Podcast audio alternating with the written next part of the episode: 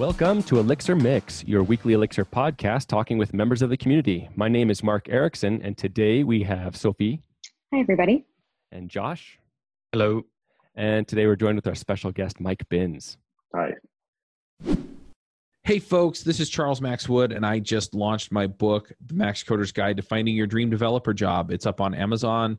We self published it. I would love your support. If you want to go check it out, you can find it there The Max Coder's Guide to Finding Your Dream Developer Job. Have a good one. Max out. So, Mike, uh, we invited you to come on at uh, ElixirConf 2019. You presented a, con- uh, a talk with cars.com, and I was really impressed by it, and I really wanted to have a chance to talk more in depth with some of those things that you guys covered. So uh, we'll have a link to that talk in the show notes. I encourage people to check that out. But why don't you first give us a little background about where you work and what kind of uh, problems you're solving? Sure. So I'm a software engineer with Dockyard. Uh, we're a digital project product agency. We uh, work with companies to help them on uh, Elixir, uh, either directly working on their code or leveling up their as we're doing in cars we level up their their engineers to uh, be able to write write elixir themselves. Uh, i've been with dockyard for about a year a little over a year now and uh, i've been doing elixir for about five years.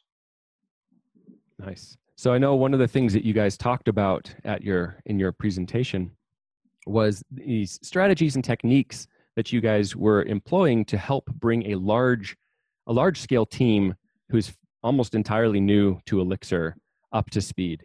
Uh, so maybe you could just give us a, a brief kind of recap of uh, what this their situation was, like what the, the company was cars.com.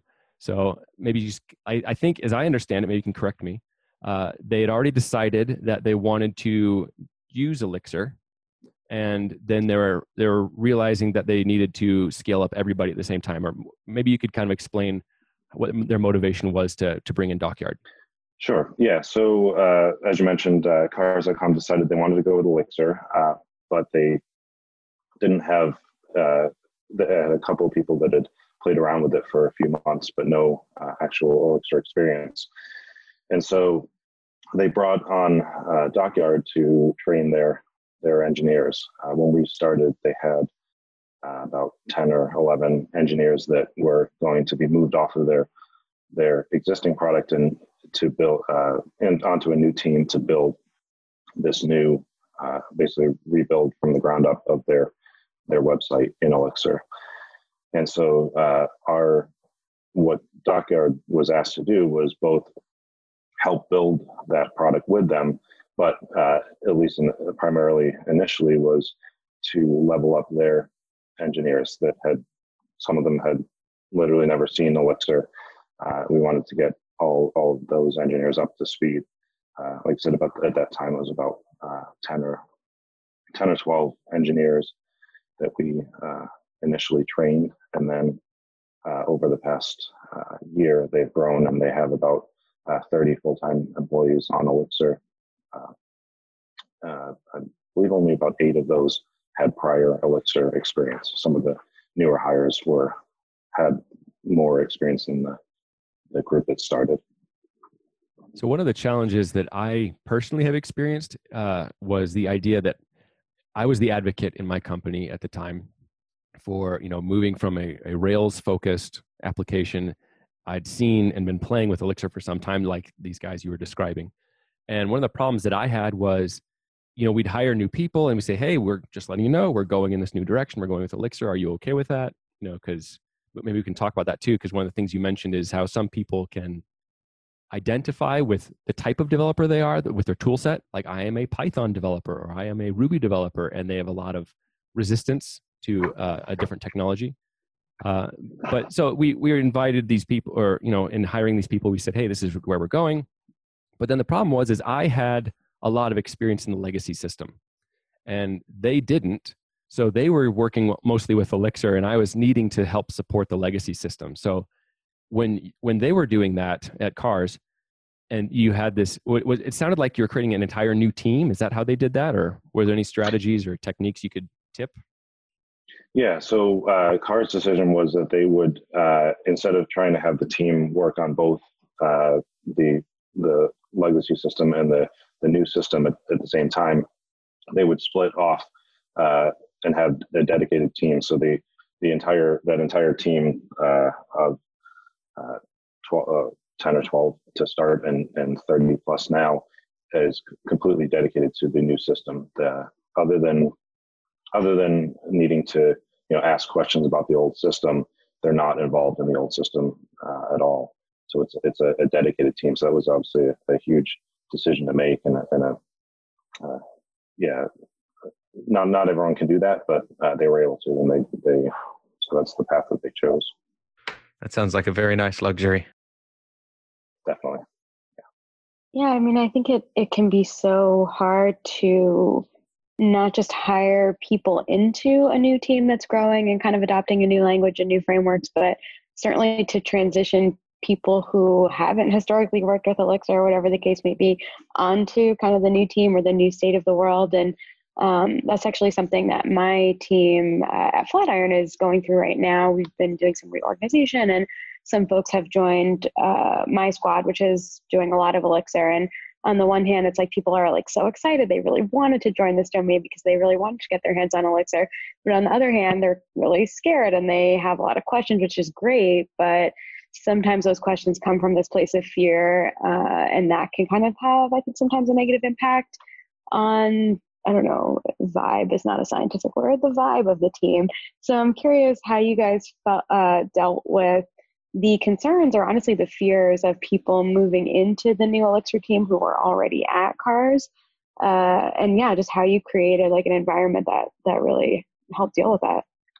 Yeah, so I think uh, what helped for me is uh, so I started Elixir, I said a little over five years ago, but before that, I was uh, writing Java. And so for me, it was a it was a, a big jump. Uh, you know, a lot of people go through the the Ruby, you know, start go from Ruby to Elixir. And when I was learning, the the guys that were teaching me were like, "Oh yeah, you know, it's it's like this in Ruby." And I'm like, "Yeah, sorry, you know, I, that doesn't help me at all. I had no idea what that is either." But uh, so I think that helped me to empathize with the the the folks that were uh, some of them also were coming from uh, Java and and uh, realize that you know it, it is starting out uh, new, but you know, to me the Elixir language is so exciting and fun, and it's nice to have something something new like that to to dive into and really learn and, and enjoy. And so, you know, it doesn't take long in Elixir, as we've as we've seen with the Cars project, to have you know people that have never seen it before up and and writing production code uh, really well. So it's uh, I think the, the learning curve makes it it um, and the community that's out there to to help you out makes it a much easier lift than maybe going to a different language. Yeah, and I'd imagine some of the techniques um, that I know you've spoken about in the past and in your ElixirConf talk, like mob programming, probably help a little bit with that because I've definitely been on new teams that have spun up and have done like mob mobbing or we'll call it fish bowling sometimes and i feel like not only does that set a lot of set out a lot of common standards and help people ask a lot of questions but it also just kind of puts people on the same page and helps them kind of spend time together and have fun together and solve problems together which is so essential when you're like a norming a new team and then i've also been on squads where you know you kick off a new project or you assemble a new squad and you don't do uh, certain practices like that and it's just you really feel you really feel the difference i think yeah, definitely. I think I think having your your whole team on the same page about uh, even some of the smaller things, it just makes makes things flow flow better. And and like I said, the the mob coding, uh, we had probably uh, fifteen or twenty of us all together uh, writing code. It it you know the there's the the standards and there's a couple different ways of doing different things, but you can talk about the different ways. Um, and so the, they'll they'll the people watching and, and learning will understand the different ways of doing things. But then you can maybe say, hey, you know, this is what I prefer, and, and maybe we can move the the move towards this standard. And so uh, it, it's it's really great. And the the mob mob programming, you know, uh, some people are much uh, more likely to ask questions. And the people that aren't as likely to ask questions are going to hear the answers because someone else is going to going to ask that. So the, the big group kind of really helps out um, and then yeah, and then uh, just seeing the code and seeing being able to. Uh, for me, I was I was typing and I was able to basically tell them what I was thinking as I was typing. Um, and then uh, some of the other Dockyard engineers that were on the project would, would jump in and have you know additional uh, pieces of information on it, and it was uh, it was it was good. It was it was I definitely recommend it if that's something that you can do. Yeah, I feel like it really helps build up trust too, because people are all collaborating on some of those standardization conversations instead of feeling like you know, oh, I was left out of a certain decision and I don't like that I didn't have control, or oh, I was left out of a certain decision and I totally don't get it and I feel like I missed my chance to ask a question. Um, and that can be hard too. But I don't know if you'd want to share a little bit about any of the standard tools or practices that you guys were able to kind of surface during some of those mobbing sessions. Sure. Yeah. And so uh, one of them, uh, one of the key ones is, is definitely Credo. Uh, we use that in our, our code before you uh, check stuff in. Uh, that's and I think that's been huge for the team for learning. Um, I've had countless uh, conversations with people uh, working uh, in Elixir, learning Elixir, that started with, "Hey, you know, Credo's complaining about this, and I have no, I don't understand why."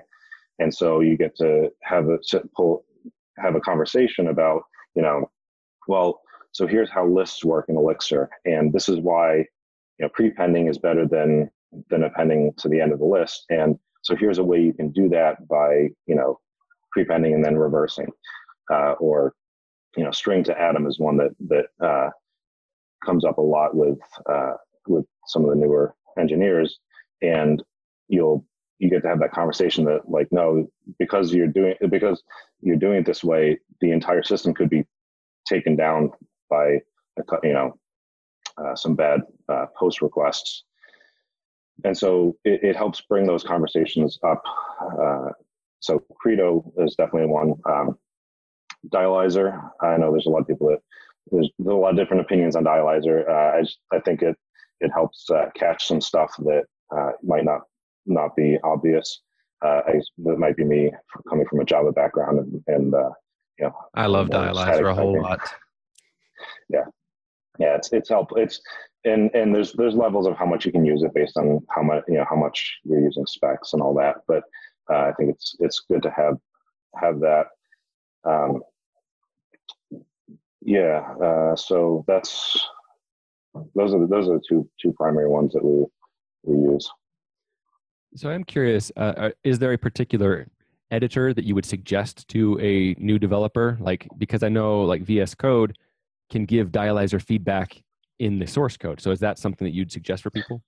Yeah, definitely. I always even even I'll, I'll always suggest uh, Code uh, because for that reason. There's there's so many the uh, Elixir LS uh, the language server uh, integration there that like you mentioned does uh, does the dialyzer stuff.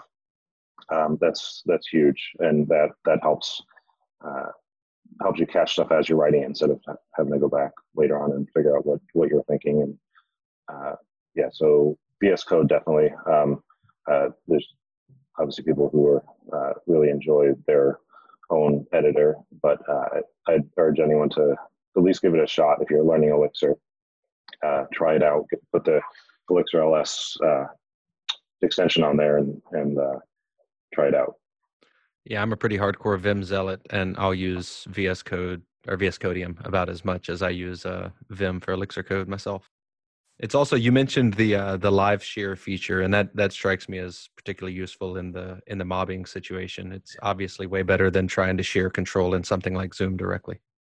Right. Yeah, definitely, and that that was huge. Um, we we use that probably more in the in the early stages. Um, uh, our, we, the team isn't really using live share that much now um, as uh, but when when we were mobbing what it would allow is like I mentioned I was I was writing code and and moving along in the in the uh, in the feature that I was demonstrating and it would allow others to be able to basically maybe jump back or, or follow follow down and, and dig into the code and maybe follow up on a question they might have had uh, across the entire code base as opposed to only being able to see the code that's on on my screen. So that was uh, that was that was definitely helpful in mob coding. One of my favorite communities in programming these days is the Angular community. Every time I go to an Angular conference or meet up with some of my friends who are in the Angular community, I have a great time. And a lot of them have wound up on Adventures in Angular. So if you're doing front end development, you're looking for a way to keep current on the Angular ecosystem, and you want to have a good time listening to fun people talk about great topics related to Angular, then go check out Adventures in Angular at adventuresinangular.com. So I would like to just uh, take a moment and talk about mob coding in case people aren't familiar with it. You've kind of given a little bit of a picture there. Sounds like uh, one person is driving, and, and sounds like a lot of times you were kind of like the, the primary typist. Uh, and then you had like 15 to 20 people watching, asking questions, and interacting with you. Uh, are there any other uh, ways that you would structure that that you would give uh, as advice or tips for people who are new to it?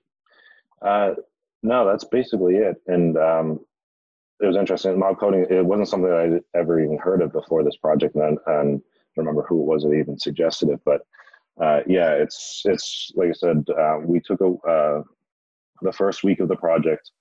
Um, I, I programmed, I picked a feature that would, uh, was something that they needed. So it would be domain relevant. They, they were able to understand it. And they were actually even able to give me feedback about, you know, well, it needs to do this and this during the session. And then for for that first week, we had uh, two two hour sessions a day, and we all just jumped on a a, a Zoom chat, and uh, I shared my screen and live view or uh, sorry live live share, and um, yeah, and just I just programmed through it and made sure that I was hitting on things, you know, starting off with simple stuff like pattern matching and explaining that. Um, you know pipelines and with statements and uh, Phoenix uh, context generators, that type of stuff, and just work through all the made, made sure that that the the example that I was working on touched on all of those things that we wanted to uh, bring the team up to speed on. Sophie, you'd mentioned the idea of fish bowling. I'm just wondering if is that about the same kind of thing? Is that just a different name for it, or does that work a little differently? I think it's just a different name for it. Uh, my experience comes from about a year ago uh, at the Flatiron School. We partnered with um, another sort of big ed tech company called 2U. And it was sort of this like melding of two teams from two different companies. And it was super, super new to us, at least at Flatiron, because we are not, you know, a consultancy. We're not a dev shop. We've like really never worked with developers or organizations outside of ourselves before. And one of the things that we did to kind of kick off uh, some of the knowledge sharing and norm setting around this kind of new mega team that was forming was uh, something that we called fishbowl. I really think it's just another word for mobbing, except we would sort of take turns uh, with what we were working on. And that was a really great way just to get people together and kind of loosen people up a little bit because you had these like two groups, each knew each other, but they didn't know you know people like across the aisle so to speak and it was also a case where on the flatiron side a handful of us had uh, various degrees of Elixir experience, and then kind of coming together with the 2U folks. No one on that end had Elixir experience, so it was really similar setup and just a great way to start sharing some of that Elixir knowledge and setting some of those standards together. Cool.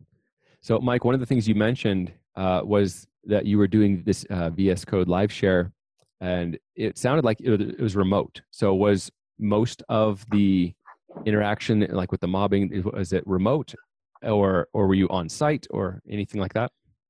Yeah, so uh, Dockyard's a fully remote company, so uh, all the Dockyarders are are uh, are not there. Uh, we, myself and Chris McCord and Paul Schoenfelder went out to uh, Chicago the first week to kind of kick off the project and meet meet the people.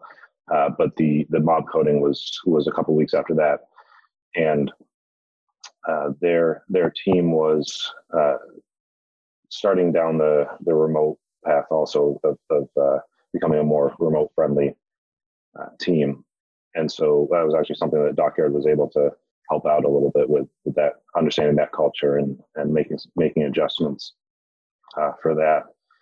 But the the mob coding was the those that were remote, yes, were were remote, but the I believe they had uh, they got a, a, large room and everyone had their laptops in there, so they were they were they were uh, together. Uh, but yeah, it was. Uh, I believe they they had just started. They'd hired a, a couple a couple of those new folks were remote uh, on the car side. Do you have any ideas or like tips for how to do mob coding really successfully? It sounds like you guys were really leading that exercise, so I'm sure you're pros at it. Yeah, well, I've, I've done it once, so um, if that counts as a pro, maybe.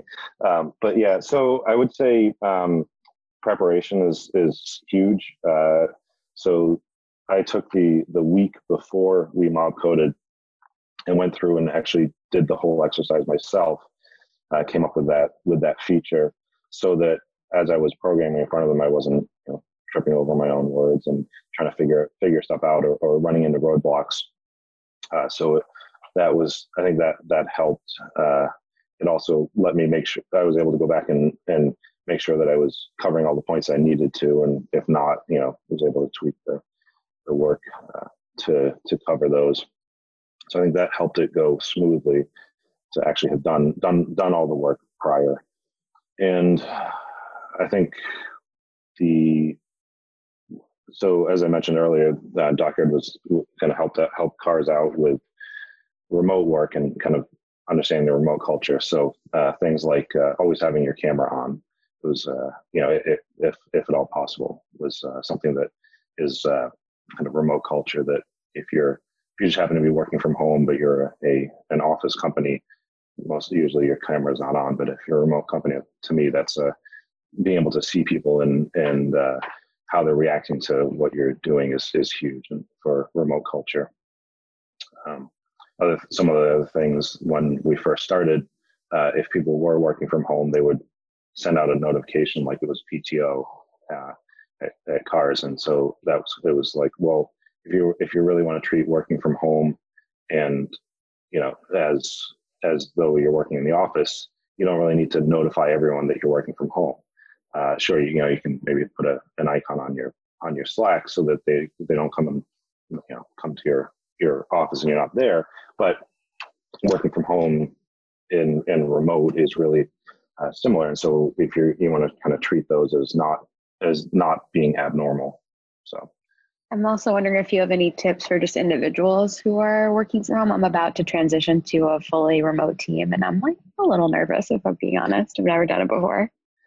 Sure. Yeah. So it's funny when I before I uh, when I started working uh, in Elixir was the same time I transitioned to working from home. And before that time, I remember thinking, yeah, I could never work from home. It wouldn't. It's not something I'd ever ever be able to do.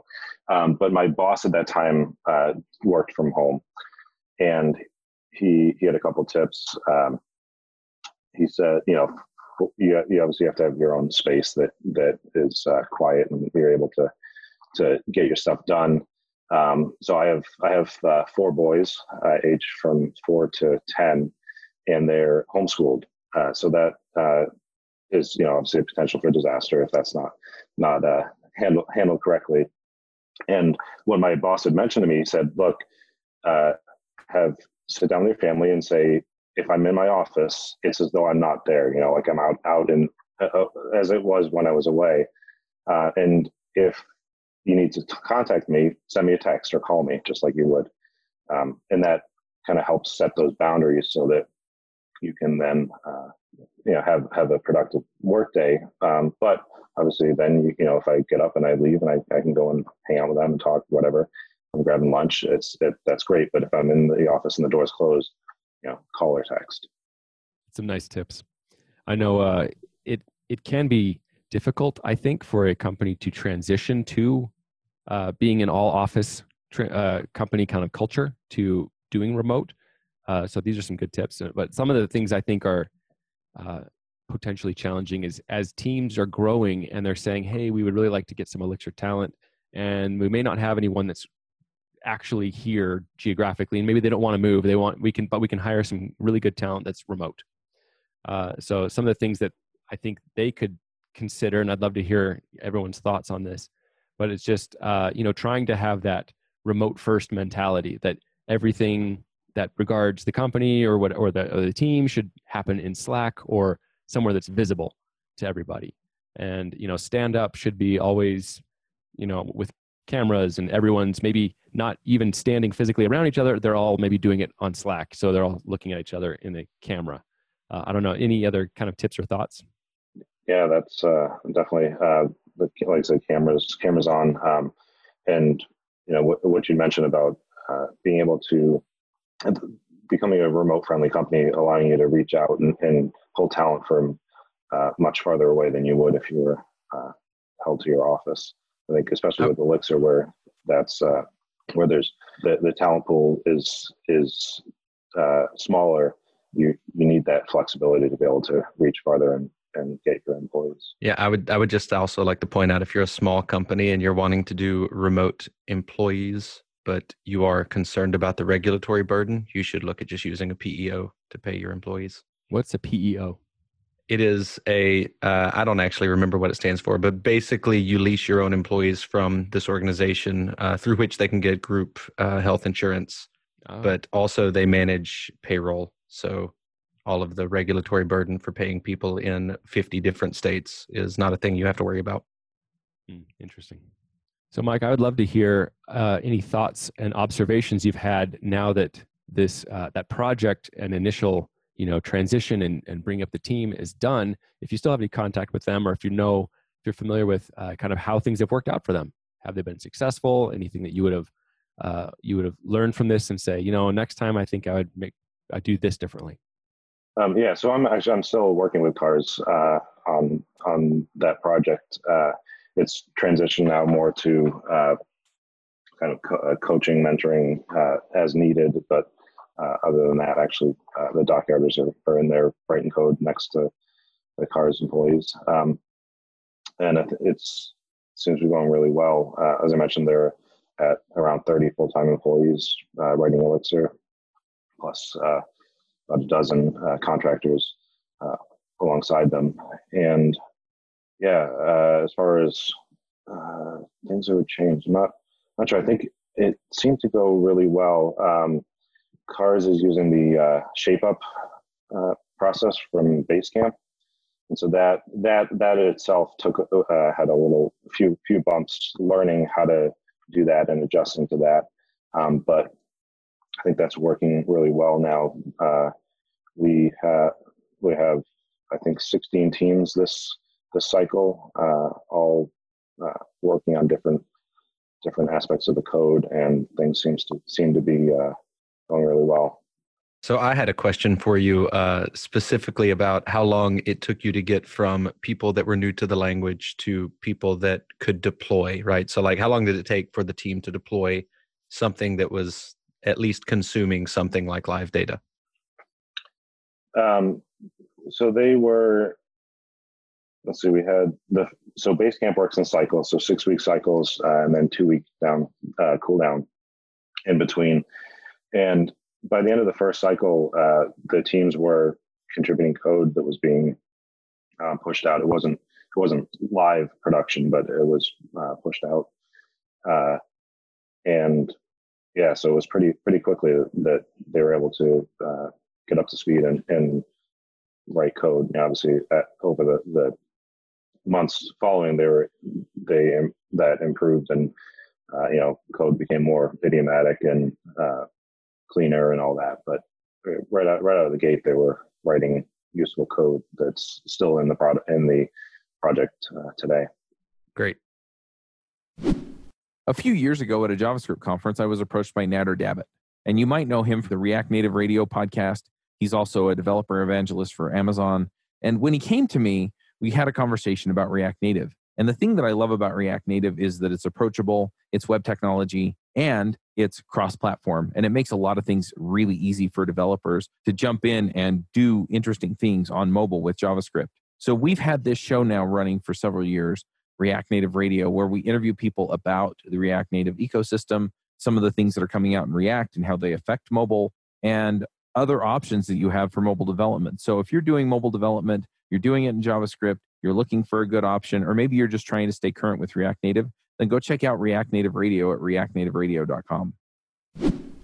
So, Mike, there's another topic that I would love to jump into, which was um, in preparation for this show, uh, for this episode, we had some discussions, and you were talking about ETS.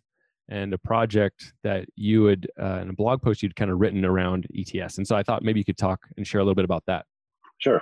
Yeah. So uh, when I was uh, in my first uh, project with Dockyard, uh, we started uh, using or, or, so I would say prior to working at Dockyard, I hadn't actually used ETS before, and a little bit of that was because of the the um, stories that I'd heard about how uh, difficult it is to to deal with um, getting things right. You know, once once it, once you get it working, it's great, it's awesome, but kind of a pain to learn and to to uh, deal with. Um, you know, for example, like argument errors. Anything goes wrong, you get an argument error, and you have no no indication as to what or why uh, it went wrong.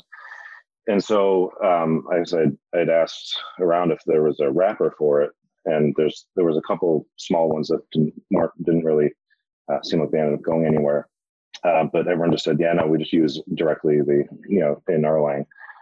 Uh, so I figured, well, you know, one good way to learn something is to you know dive into something like this. So I decided to write a write a wrapper for it, and uh, basically it's it's an Elixir wrapper for for ETS, and it simplifies and or uh, streamlines the like creating tables, and it streamlines uh, making uh, calls into ETS, but it also handles error messages. So if you uh, if you make a call into ETS and it fails, it'll get back an argument error, but it'll actually then go go through and test a couple of the common scenarios, like does this table exist?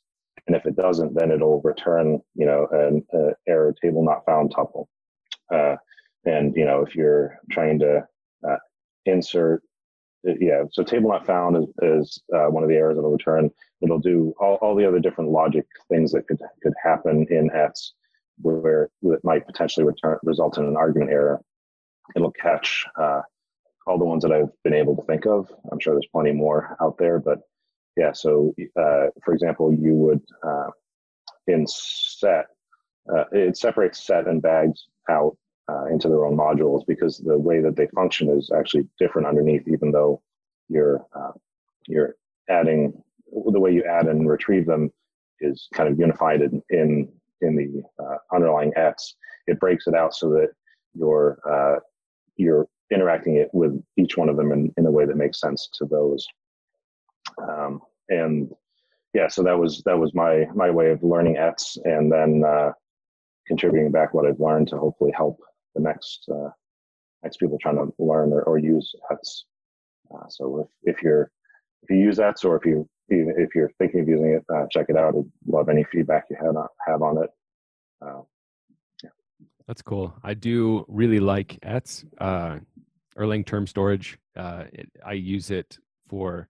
There's a number of things I think it's a really good use case for, and then sometimes when you're dealing with clustering, uh, people might be misapplying uh, you know, trying to use it as a, like a Redis replacement, but not realizing that it's only specific to one node, and and then now they have a cluster. So there are some uh, caveats, some things to kind of just be aware of, and, and, where it is correct to use it. So anything to improve the uh, accessibility of the library uh, is awesome. So I, I know whenever I have to do like a match, kind of like searching throughout a list, and I always have to go look up the the query syntax because it is not like a, a, a syntax I've seen anywhere else. Uh, so that anything like that that helps is awesome. So great. Yeah. Unfortunately, it's not going to help you with that that syntax. That that I haven't tackled that yet. That's uh that's uh yeah that that one's still scary to me. well, yeah, okay, because you'd have to like come up with a whole new query language and then be able to translate that into another query language. So it's like I don't know if that's worth it. But. Yeah no. At, at, this, at, at, this point, what we do, what I do with the library is is just proxy the call, and then you know if, if you get an argument error, we like I said, go through the different ways that that could have failed and, and try to give you a helpful error message. Cool. And I was wondering if you could also give us a little bit of an introduction to your project Ironman. Yeah. So uh, Ironman, Project Ironman, it was a the result of, the after the first project I was on with Dockyard, myself and the other engineer decided that we would uh, go through, uh, do a retrospective on everything we'd learned with that project and what the tools we'd used and the the um, techniques we we'd used, and put them into a document and, and just get that all down so that when we went to our next project, we were able to have all that ready to go and, and make the next project uh, flow uh, easier. And so after we put that document together, I figured we could probably automate most of the stuff. So came up with the, this project uh, that's called Ironman because uh, the idea being that you know uh, Mix is like Tony Stark and it's awesome, great, whatever. But yeah, you can you can kind of suit suit him up when he becomes Iron Man. You suit him up and he's got more protection. He's he's able to do more. And so the idea is you uh, Iron Man is a hex package you can install, uh, archive that you can install, and then on any one of your projects you call suit up, and it will go through and uh, suggest things like Credo and Dialyzer and add them for you. Uh, coveralls, git hooks, uh, exdoc, earmark, all those type of things. And it also then uh, has some other features like it will check all of your your dependencies and see what the latest version is. And if there's a newer version, it'll ask you if you want to want to update the dependency, and it'll go through all of those. And then uh, if you wanted to add a, a, dependency, you just type in the name of the dependency, it'll go out find the latest version and update your mix file with that.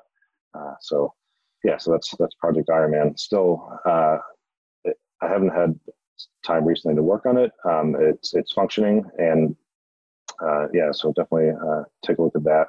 Git commit so you can roll back if anything, you know, if it if it doesn't do what, what you like. But it's uh, yeah, it's got got some interesting features, and love feedback on that also. Cool. I appreciate the uh, effort that went into making it and sharing it with everyone. So it's not just like an internal tool of Dockyard, something that like you're part of your secret sauce. Like, hey, I'm super productive. Look at me. But, but actually sharing it. So thank you. Was there anything else we want to talk about before we go to picks? All right, let's go to picks. Josh, do you have something?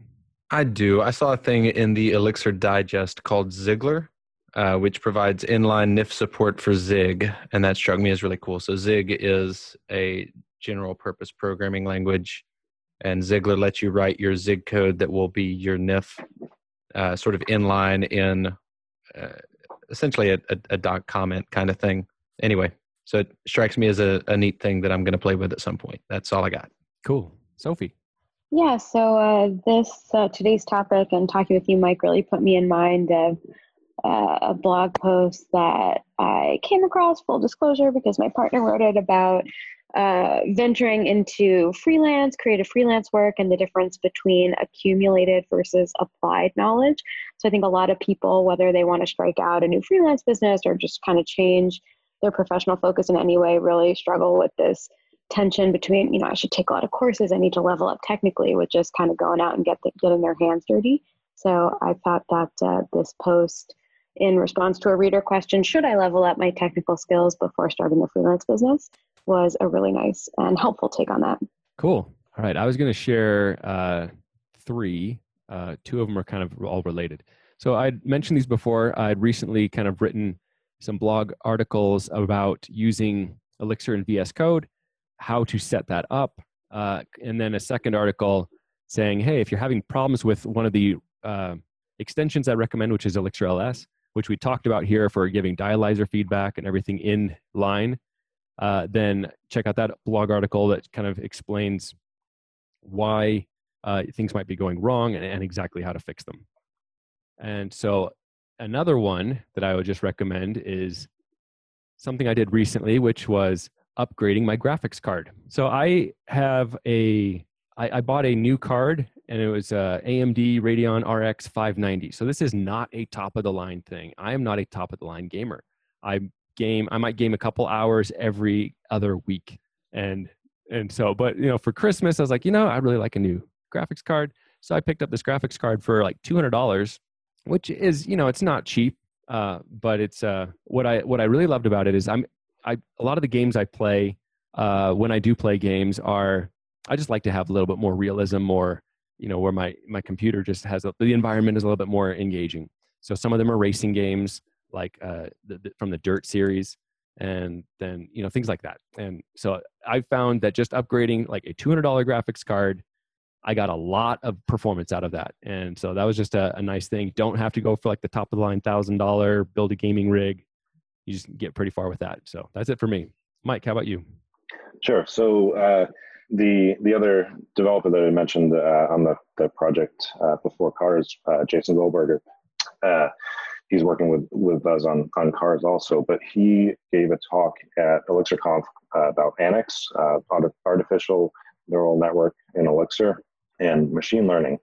So he's been working on this project to to bring machine learning to Elixir. And one of the things that kind of came up at ElixirConf was the idea of using the graphics card on your, you know, as, as we were just talking about, using a graphics card because uh, machine learning is a lot of matrix math, and um, with Elixir being immutable, it's not really it, it's it's not strong at manipulating uh, matrices because it's got to basically rebuild the entire matrix every time it changes something uh, because it's immutable. But uh, Jason's been doing a lot of work in Rust, and he's built a an OpenCL Rust binding, which allows basically all that to say uh, from Elixir, you'll be able to then tap into uh, Rust and then into your graphics card and use your graphics card to do that matrix math, which will make machine learning uh, orders of magnitude faster than what's possible uh, right now in Elixir. So that that's something that uh, I'm excited to see where that's that's heading. Cool. That is something I'm really excited about. Just uh, hearing about like the ability to do Elixir develop Elixir write Elixir code that gets compiled or transpiled or whatever it needs to be to be able to run on a, a, a GPU, and that's there's a lot of interesting possibilities there. Well, Mike, I had a lot of fun. I know we enjoy talking about uh, companies and how they can bring Elixir into the company, how they can kind of scale up and bring developers up to speed. So thank you for sharing a lot of that information. If people are want to follow you online or get in touch with you and ask more questions, where should they go to do that? Uh, sure. Yeah. So I'm uh, on GitHub, uh, the First Avenger, uh, Twitter, First Avenger. I'm not super active on Twitter, I, I do do watch it. Um, I'm in the Elixir Slack Slack uh, channel. Uh, same, the First Avenger. So uh, yeah, be happy to talk with anyone. Great. Well, that's it for today. Thank you for listening, and we hope you'll join us next week on Elixir Mix. Bandwidth for this segment is provided by CacheFly, the world's fastest CDN. Deliver your content fast with CacheFly. Visit C A C H E F L Y dot com to learn more.